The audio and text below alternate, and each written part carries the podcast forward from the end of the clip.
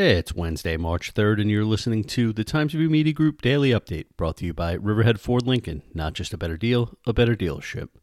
Two years ago, Greg Doroski came up just 117 votes shy of ousting incumbent town supervisor Scott Russell from office.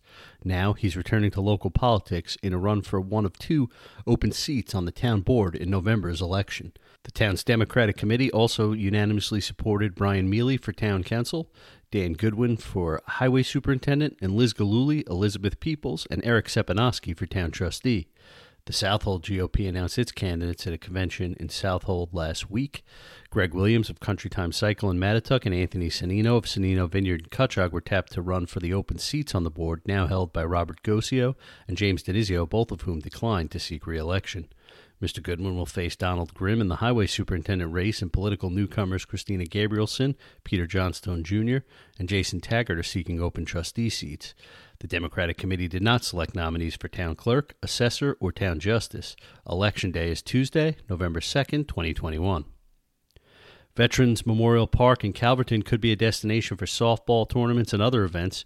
It could also double Riverhead Town's revenues for the use of fields there if it only had lights. So says Riverhead Parks and Recreation Superintendent Ray Coyne, who gave a report on the condition of the town's 42 parks during last Thursday's Riverhead Town Board work session. Mr. Coyne has been seeking, so far unsuccessfully, to have lights installed at the ball fields at Veterans Memorial Park for some time.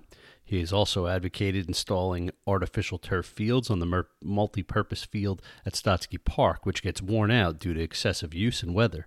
Mr. Coyne estimates the cost of installing lights on the ball fields at between $800,000 and $1 million. He would also like to install lights in the parking lot at Veterans Memorial Park. Congressman Lee Zeldin, in an interview with Newsday Tuesday, confirmed his interest in running for New York governor to challenge Democrat Andrew Cuomo. Mr. Zeldin, who's been rumored as a potential Republican candidate in recent days, as Mr. Cuomo finds himself immersed in controversy, said he is actively exploring a run for governor of New York against Andrew Cuomo in 2022, according to Newsday and a follow up tweet. Mr. Zeldin said in his tweet that he can't sit back as, quote, Cuomo attacks our freedoms, our wallets, and our safety. Fox News first reported on February 19th that influential Republicans were urging Mr. Zeldin to run. A limited number of fans will be allowed at high school sporting events in Suffolk County starting next week, Section 11 announced Monday evening. High school sports returned for an abbreviated winter season that ended this past weekend, but no spectators were allowed at games. An abbreviated season of fall sports started this week with games scheduled to begin in the coming days. The Section 11 Athletic Council, in conjunction with the Executive Board, announced that for indoor sports, no more than two spectators per athlete may be permitted. Only home spectators will be allowed. For outdoor sports, no more than two spectators per athlete may be permitted, also subject to facility capacities. Individual districts still have discretion to further limit spectators, Section 11 said. Expect sunny skies today with a high temperature of about 45 degrees, according to the National Weather Service. The low tonight will be around 32. I'm Grant Parpan, and that's our update for Wednesday.